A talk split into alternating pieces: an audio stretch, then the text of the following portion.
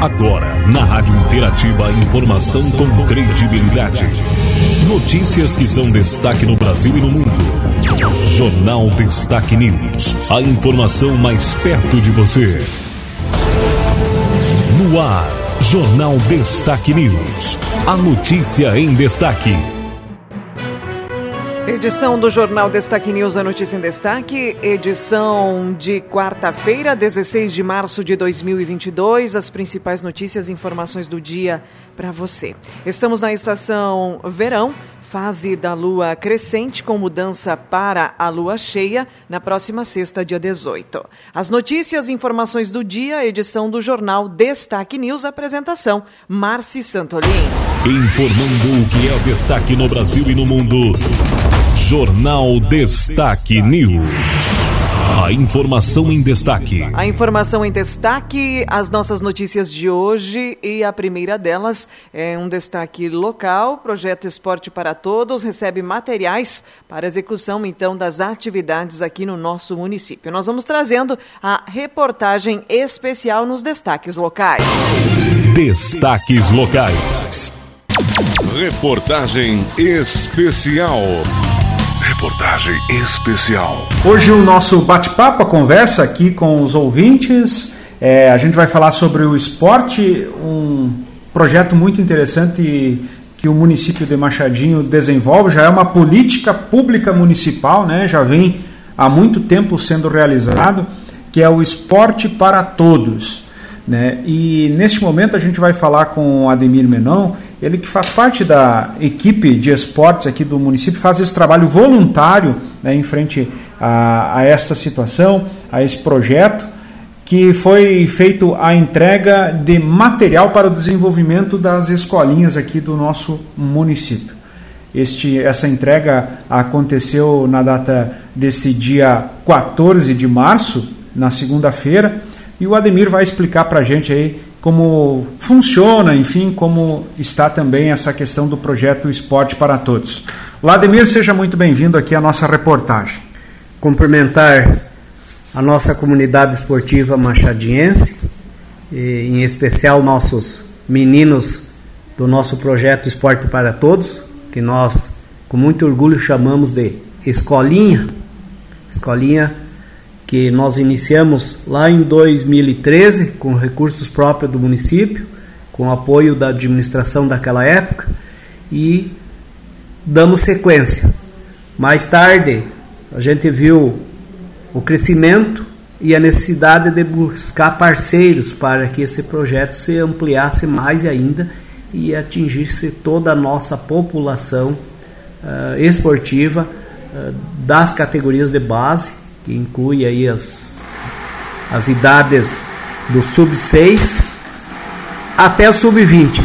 E dizendo mais, se seguirem a escolinha, a gente todo ano espicha mais um pouquinho, passa do sub-20, e eu às vezes digo em tom de brincadeira assim, se aqueles que iniciaram em 2013 estivessem ainda com nós apoiando, já, seria, já seriam veteranos e nós estaríamos apoiando mas sabe-se que nem todos seguem o caminho do esporte e não é nosso objetivo fazer profissionais, e sim fazer a integração social através do esporte. Pois bem, em, em meio a todo este período que citei, de 2013 até hoje, nós, graças a Deus, sempre tivemos o incentivo das empresas locais, da comunidade, que é, que é o importante, e a Secretaria de Educação que é da onde advém nossos recursos, uh, onde nós ponhamos rúbricas orçamentárias para que possamos uh, buscar recursos junto a empresas parceiras. Uh, nós já estamos há muitos anos aí com a Engie, o consórcio Machadinho, nos apoiando e nos enviando de lá recursos para aquisição de material esportivo, onde o município põe em contrapartida os profissionais e o aluguel das praças esportivas, ou seja, o campo lá do União e mais uh, o salão uh, da quadra esportiva da Sérgio União. Então, nessa semana, mais uma vez, nós tivemos o prazer, nesta segunda-feira, juntamente com a Secretaria de Educação, lá junto com os professores, com o professor Gu, que é o nosso mestre maior, lá junto com a gurizada, fazer a entrega de materiais. Nós contemplamos mais um item, além de bola, tênis, que já foram entregues, eh, uniformes esportivos. Nós conseguimos ampliar e ter uma camiseta para eles usarem todo dia que se dirigem à Praça de Esportes, identificado lá com o projeto Esporte para Todos. O nome já diz tudo, Esporte para Todos. Nós, nesse projeto, absorvemos toda a população estudantil do Machadinho, seja ela da, da rede municipal como estadual, eh, que gosta de esporte.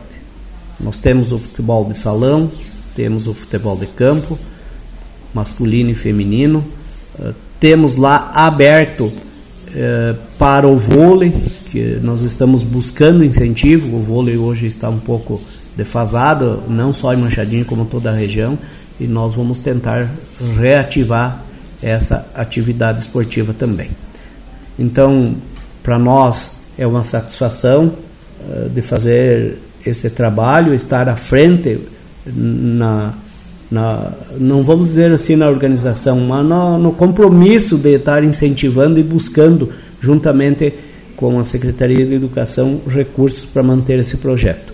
Eu fico muito agradecido sempre a Deus por me dar essa oportunidade e aos profissionais aí da Secretaria de Educação, seja na pessoa da Eveline como secretária nesse momento, que representa os demais que passaram, como as professoras, todas elas, e os professores também que estão sempre ao lado do esporte e a gente entende que o esporte é um item de saúde preventiva que se ataca bem cedo, eh, não precisando ir mais tarde num posto de saúde buscar medicação para tratamento de droga, alcoolismo uh, e outras recuperações que a gente sabe que todo dia se busca na sociedade.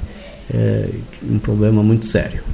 Ademir, quem está nos acompanhando nesse momento, que é pai, mãe, o responsável das crianças, sabe o, o, trabalho que as escolinhas já foram feitas aqui no nosso município. Sabe o trabalho, o desempenho do trabalho da escolinha, né? Teve é, a, a pausa aí nessa pandemia também, né? Mas agora retomando já é, com toda a força, enfim, é, falar sobre é, essa retomada como foi e, e também a gente do campeonato municipal aí também retomando uh, o esporte na região, né? É sendo exemplo para a região toda.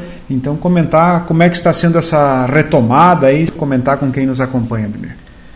Sim, nós tivemos um prejuízo aí que incalculável, mas nos surpreendeu quando voltamos, porque ficamos praticamente dois anos parado e a grande preocupação do professor Gu como um profissional de educação física que nós ia, iríamos ter uma lacuna aí é, de dois anos de duas categorias que e seria difícil recompor o que foi perdido mas para nossa surpresa a gente convocou a gurizada através das escolas, através da Secretaria de Educação e através da própria população, os pais que entendem nosso projeto, e eles voltaram. E já estamos com todas as categorias alinhadas e vou dizer, jogando muito bem, praticando um ótimo futsal.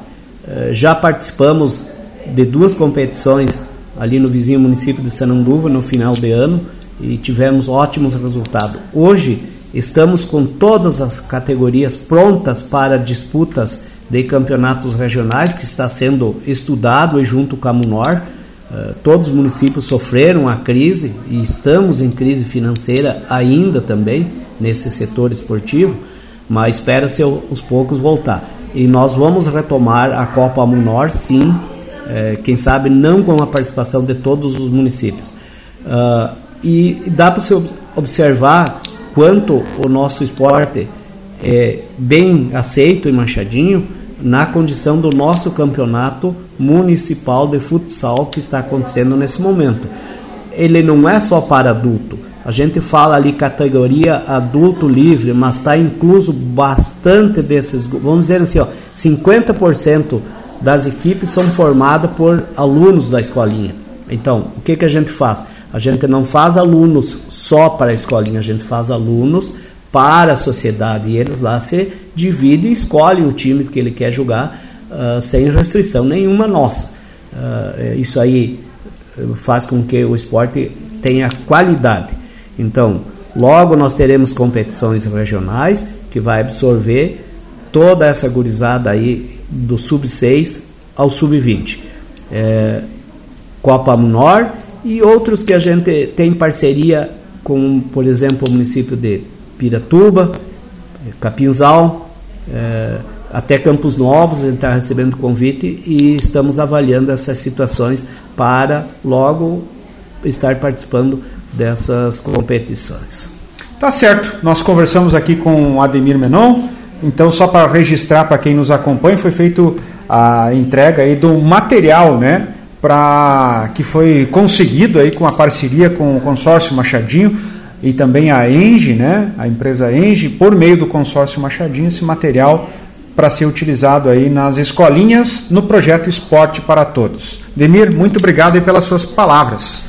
Obrigado a oportunidade que a imprensa nos dá de divulgar o nosso trabalho e dizer que enquanto eu tiver saúde e a população e as administrações entenderem, eu estarei voluntariamente apoiando e me dedicando a esse item tão importante que eu acho na vida do cidadão, que é o esporte. Tá certo. Com informações então do esporte aqui do município de Machadinho, mais propriamente dito sobre o projeto Esporte para Todos, com informações da assessoria de imprensa do governo municipal, repórter Silmar Luiz.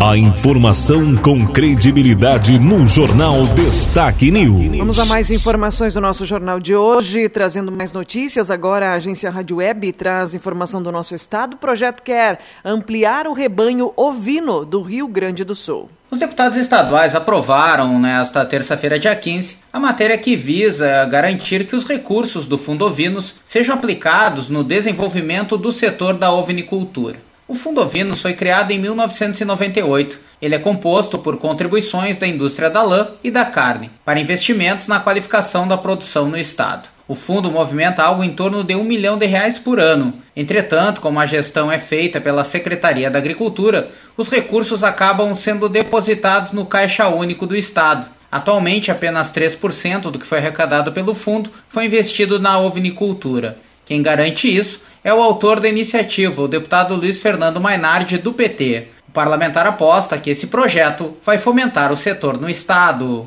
Para que a gente tenha mais ovinos no campo, para que a gente tenha ovinos com sanidade, em programas de nutrição é, animal, em manejo, tudo que for necessário para que a gente melhore a qualidade e aumente a quantidade de ovinos. Para, de um lado, termos mais renda para o nosso produtor rural e, por outro lado, para que os consumidores possam ter uma carne que seja de qualidade e possa encontrá-la no mercado mais próximo. Para o presidente da Associação Brasileira de Criadores de Ovinos, Edemundo Gressler, a aprovação do projeto é fundamental para o setor. E hoje eu vejo com muita, com muita ênfase e tenho colocado isso diariamente que nós precisamos aumentar rebanho. Nós precisamos passar aí os nossos 3 milhões e meio. Então nós temos com a faca e o queijo na mão, como diz o gaúcho, para aumentar o rebanho.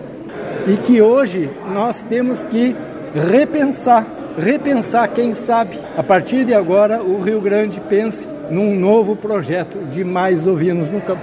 O Rio Grande do Sul tem o segundo maior rebanho de ovelhas do Brasil, com cerca de 3 milhões de cabeças. A agência Rádio Web de Porto Alegre, Christian Costa. Nossa informação agora é sobre a guerra na Ucrânia. Sanções podem causar mais problemas econômicos mundiais. O Banco Mundial afirmou que as sanções contra a Rússia devem causar mais impacto na produção econômica global do que a própria guerra. O alerta foi dado pelo presidente da instituição, David Malpass, em declaração nesta segunda-feira. Segundo ele, haverá um impacto imediato de curto prazo no produto interno bruto mundial, tanto pela economia ucraniana quanto russa. O professor de Relações Internacionais da ESPM, Leonardo Trevisan, lembra ainda que o PIB, que é a soma de todas as riquezas produzidas, deve cair neste ano entre 7 e 9% na Rússia. O que a declaração de David Malpass avisa é que o período de contração da economia russa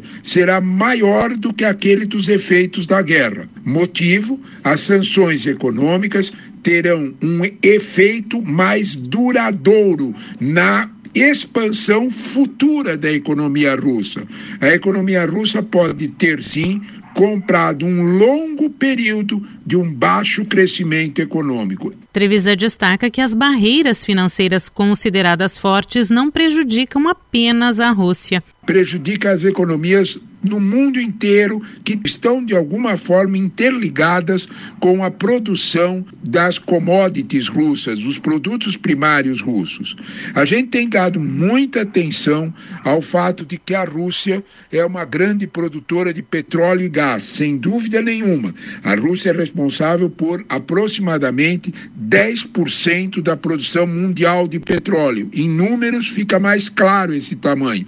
O mundo consome, em média, 100 milhões de barris de petróleo dia. A Rússia produz sozinha 10 milhões desses barris. Segundo o professor, tirar esses 10% de petróleo aparentemente não trariam tanto impacto, mas é preciso lembrar que a Rússia produz outros produtos, a exemplo do trigo e de fertilizantes. O Brasil precisa, para tocar o seu agronegócio, de fertilizantes. Esses fertilizantes, pelo menos um terço deles, 30% vem da Rússia e da Bielorrússia. Qual é o alerta das barreiras financeiras? É que, mesmo que o Brasil queira comprar fertilizantes russos a um preço mais barato, os russos não terão como receber o dólar que o Brasil quer pagar a eles. Este é o ponto. A Rússia é hoje o país com mais sanções no mundo, são 6.300. Isso a coloca como nação em risco iminente de calote. Agência Rádio Web, produção e reportagem, Sandra Fontela. Informações então para você, as sanções né, que podem causar mais problemas econômicos aí a nível mundial e também, claro, para o nosso país. Sobre a guerra na Ucrânia também, as informações de, de hoje né, é de que Kiev, a capital, amanhece sob toque de recolhimento recolher ah, e fortes explosões. Kiev terá, então, o toque de recolher de 35 horas. E a OTAN também se reúne para discutir estratégia para a guerra. Informações, então, da guerra na Ucrânia. Agora, as notícias a gente vem com destaque. Bolsonaro fala que Petrobras deve seguir queda de preços internacionais. Durante uma cerimônia no Palácio do Planalto, o presidente Jair Bolsonaro disse nesta terça-feira esperar que a Petrobras siga a redução do preço internacional do barril de petróleo. Nesta terça-feira, o preço do barril no mercado internacional fechou abaixo dos 100 dólares, no menor patamar desde o final de fevereiro, pouquinho antes da invasão da Ucrânia pela Rússia.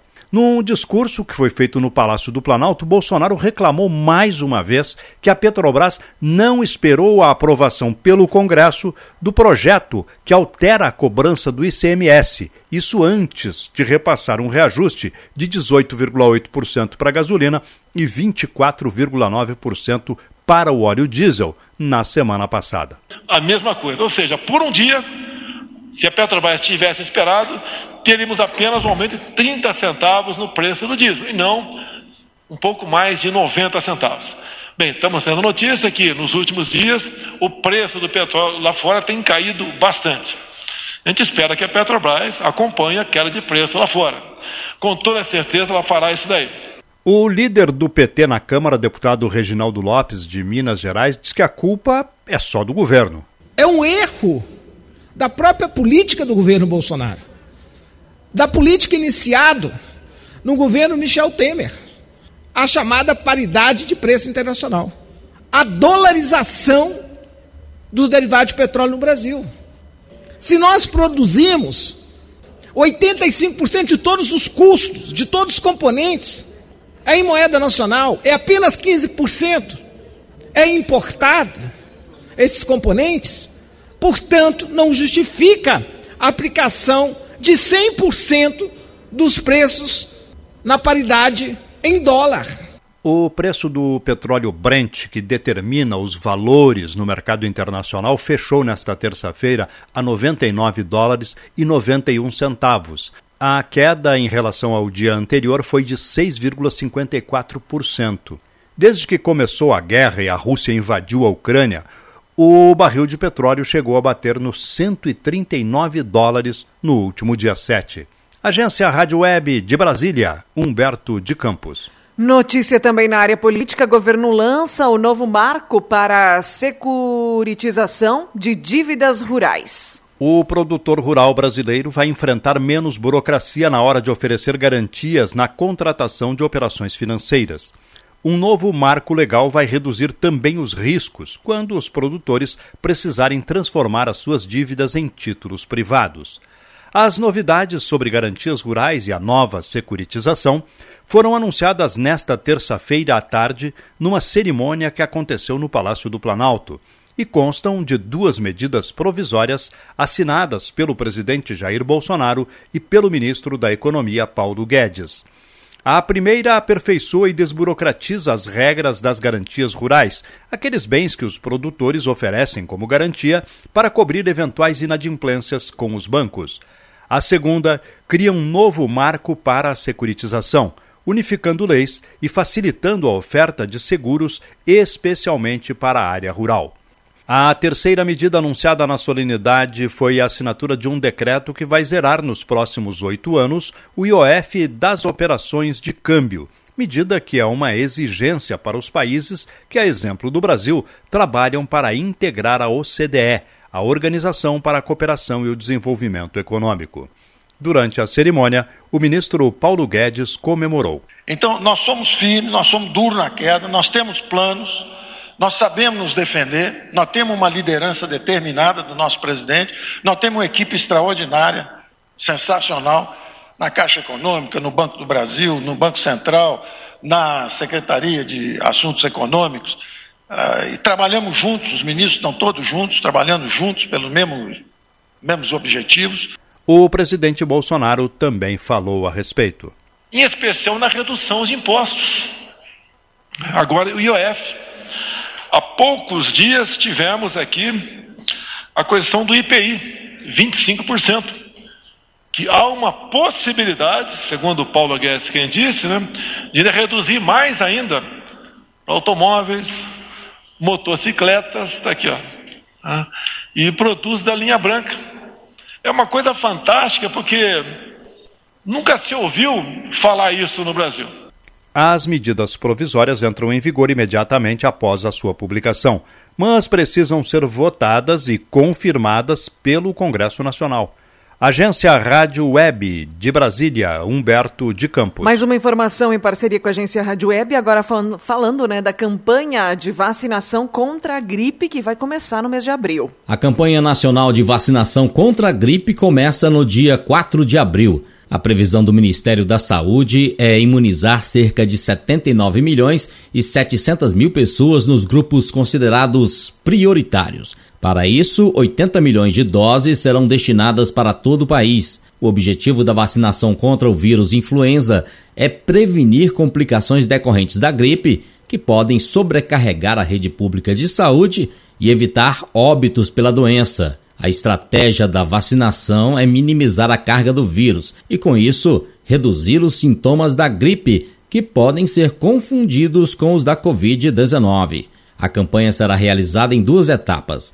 De 4 de abril a 2 de maio, a vacina está disponível para pessoas idosas acima de 60 anos e para os trabalhadores da saúde. Já de 3 de maio a 3 de junho, o público-alvo é mais abrangente, entre os quais estão crianças de 6 meses a menores de 5 anos de idade, gestantes e puérperas, povos indígenas, professores, pessoas com comorbidades ou com deficiência permanente. O dia D de mobilização nacional de vacinação contra a gripe está previsto para o dia 30 de abril. A vacina influenza trivalente utilizada no Sistema Único de Saúde é produzida pelo Instituto Butantan e atualizada para que a dose seja efetiva na proteção contra as novas cepas do vírus. A imunização será eficaz contra as cepas H1N1, H3N2 e tipo B.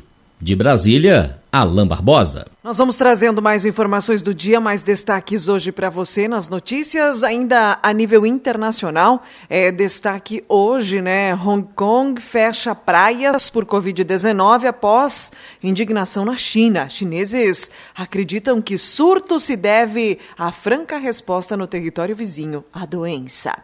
Coreia do Sul registra recorde de mais de 400 mil novos casos de Covid-19. País contabilizou mais de 2 milhões de contágios nos últimos sete dias.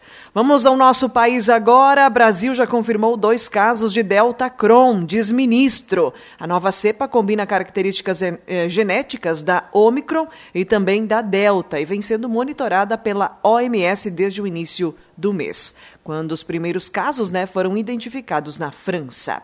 Brasil pode acionar protocolo de guerra se necessário, diz Guedes. O governo poderá acionar o protocolo de guerra com um orçamento especial que inclui eh, exceções ao teto de gastos, caso a guerra entre Rússia e Ucrânia se prolongue, disse nesta terça-feira o ministro da Economia, Paulo Guedes. Lei Paulo Gustavo. O Senado aprova repasse de mais de 3 bilhões de reais ao setor cultural. Projeto vai agora à sanção.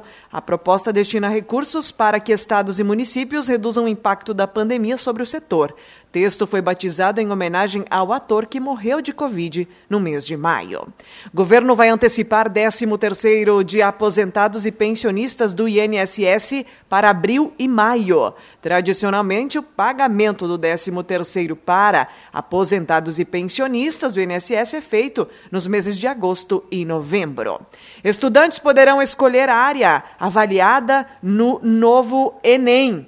A, o parecer foi aprovado pelo Conselho Nacional de Educação. O novo Enem começa a ser aplicado somente em 2024.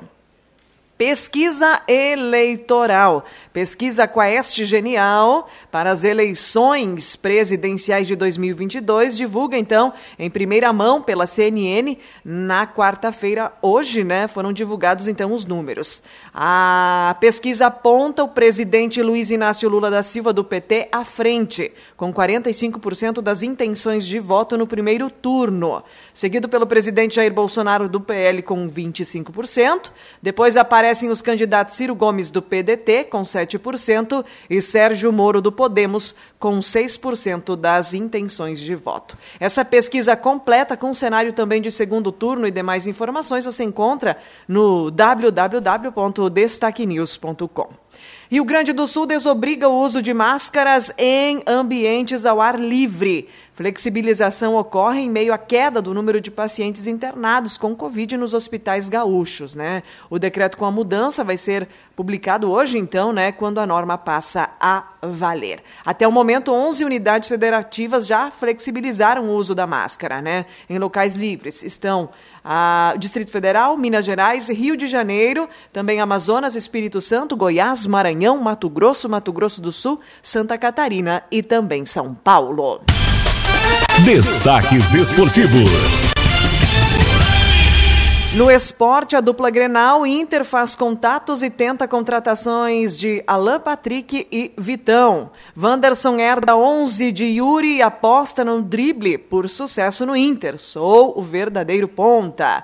Forte, competitivo e oportunista. O alemão que provavelmente, né, fará aí parte como novo atacante do Inter. Centroavante de 23 anos deve assinar contrato até dezembro de 2023. O atacante Alexandre Alemão.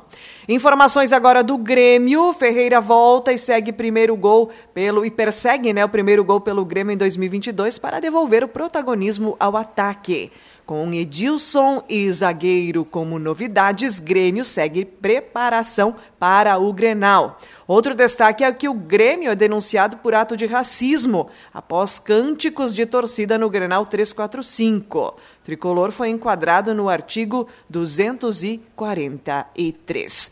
Grenal, então, sábado, 16h30, Inter e Grêmio. Informações, né? Dupla Grenal em destaque.